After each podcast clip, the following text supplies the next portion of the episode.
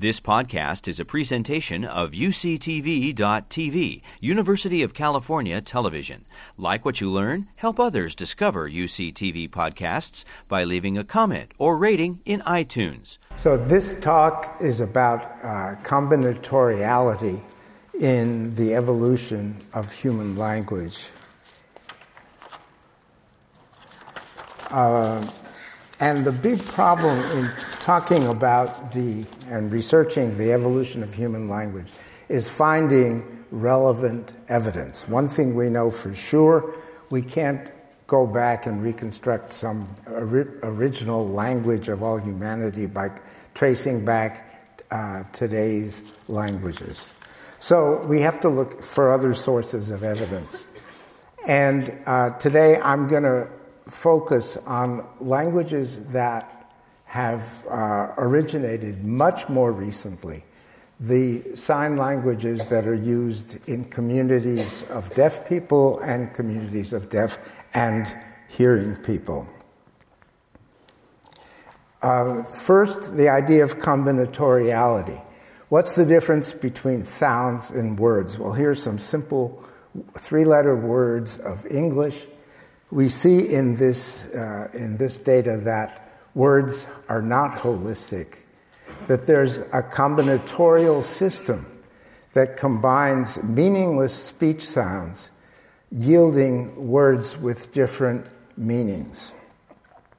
Now, there was an interesting discovery way back in the 18th century by a French priest, the Abbé de la Paix in Paris. He discovered that the deaf people in Paris, much to his surprise, already had a language of their own in which they could discuss any subject. And that was the beginning of recognition of sign languages as a human means of communication. American Sign Language, similarly, it's indigenous to the deaf community here. It's a mature sign language that has been evolving for about 200 years, and one of many structurally different and mutually unintelligible sign language, completely independent of English. And most importantly, it has been shown to have all the key properties of spoken languages except speech. A second and pivotal discovery came along in a book by William Stokoe in 1960. It has to do with really what is the central point of my talk today, which concerns the difference between gestures and signs. And he discovered that, like the words of spoken languages, the signs of American Sign Language, ASL, are not holistic, that there is a combinatorial system that combines meaningless parts into meaningful signs. So I'll just show you what these are. One component of signs is hand shape. So this means change. If I change the hand shape from this to this, it means translate. If I change it to this, it means interpret. So hand shape is one of the components of signs. A second is place of articulation. So this means bird. This means print. And this means 20. So same hand shape, same movement, different places of articulation at the edge of the lip or on the other hand or in neutral space before the signer. And finally, this movement is relevant. This means name. This means short. This means knife. And this means egg. Okay. All like so. So it's a combinatorial system, phonological For spoken languages refers to the sound. The same term is used for sign languages. There's an inventory of hand shapes, places of articulation, and movements. These are combined in different ways to form different signs with different meanings. And each sign consists of these components: hand shape, place of articulation, and movement. And there's also a fourth orientation, but I won't get into that today. So now we know what the difference is between signs and gestures. Signs, but not gestures, result from a combinatorial system that takes these elements and combines them to produce different signs with different meanings. So here is a bird again. How do we know whether it is a sign or a gesture? And what characterizes it as a sign is it has these components: the hand shape and the L shape, movement, the index touches the thumb twice, and place of articulation is at the edge of the lip. The hand shape and movement exist in other signs, like I said before, 20 or print or publish, and the edge of the lip is used in other signs as place of articulation, like drink or famous. Okay.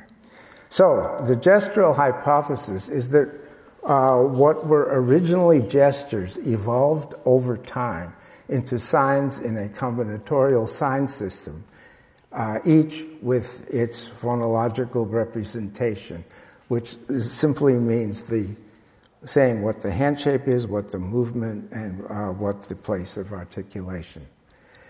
Important question: what would cause a gestural communication system to evolve into a combinatorial sign system? And the hypothesis I want to present today, there are two things that would drive such an evolution. The first is you get clearer articulation, because once you know you've got these three components, each of which has, in other signs, a life of its own, that limits how the signer can articulate the sign. And second, that it makes it possible for the relation between a sign's form and its meaning to be completely arbitrary, as in spoken languages. This is a huge advantage because it makes possible a vast increase in vocabulary size, so that in principle there can be a sign for any meaning.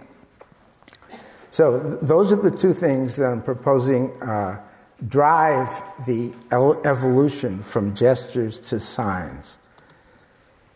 Now, as I said, we can't go back to some original human language, but we can observe, in a few rare cases, the birth of a brand new manual communication system.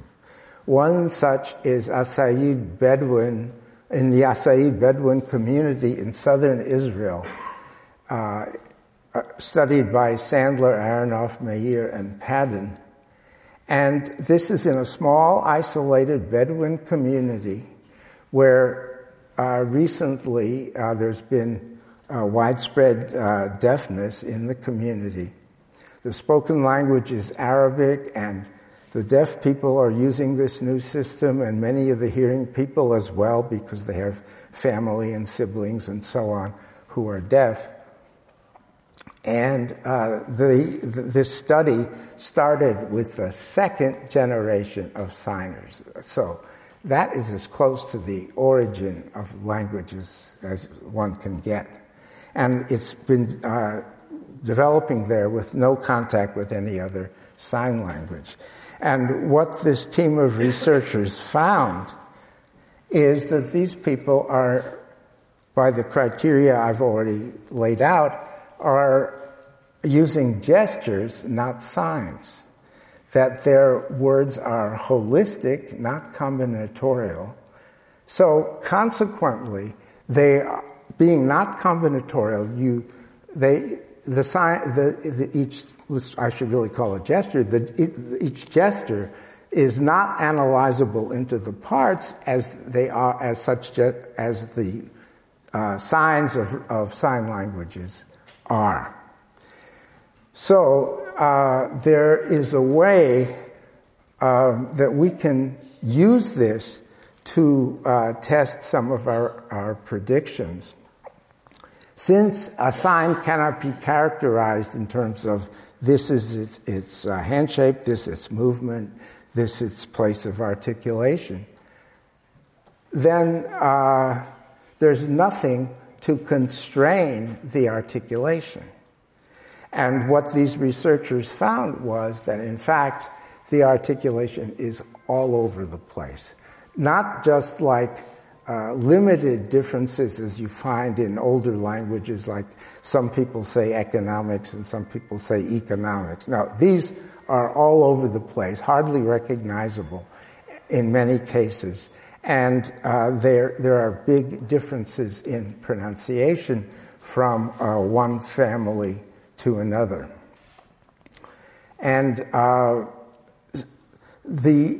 it's not as clear about, I have no real data on the size of the vocabulary, but it's pretty clear that with this kind of total, all over the place articulation, it can't be very big, but I would hold that in abeyance.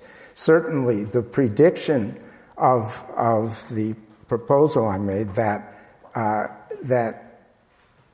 getting a combinatorial system constrains articulation, that comes out very nicely.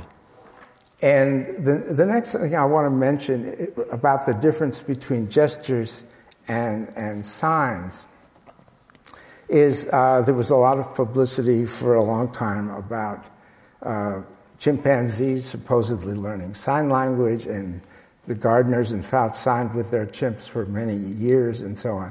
Rivas, 2005, studied 22 hours of videotapes, eliminated imitations of what a caregiver had signed in the previous 5 seconds, and these are the results of these 4 chimpanzees. The first number is a number of different so-called signs.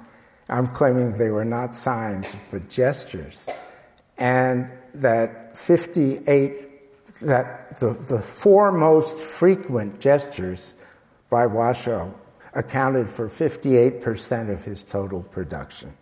For Moja, the 4 most frequent accounted for 45%, Tatu 46%, Dar 41%.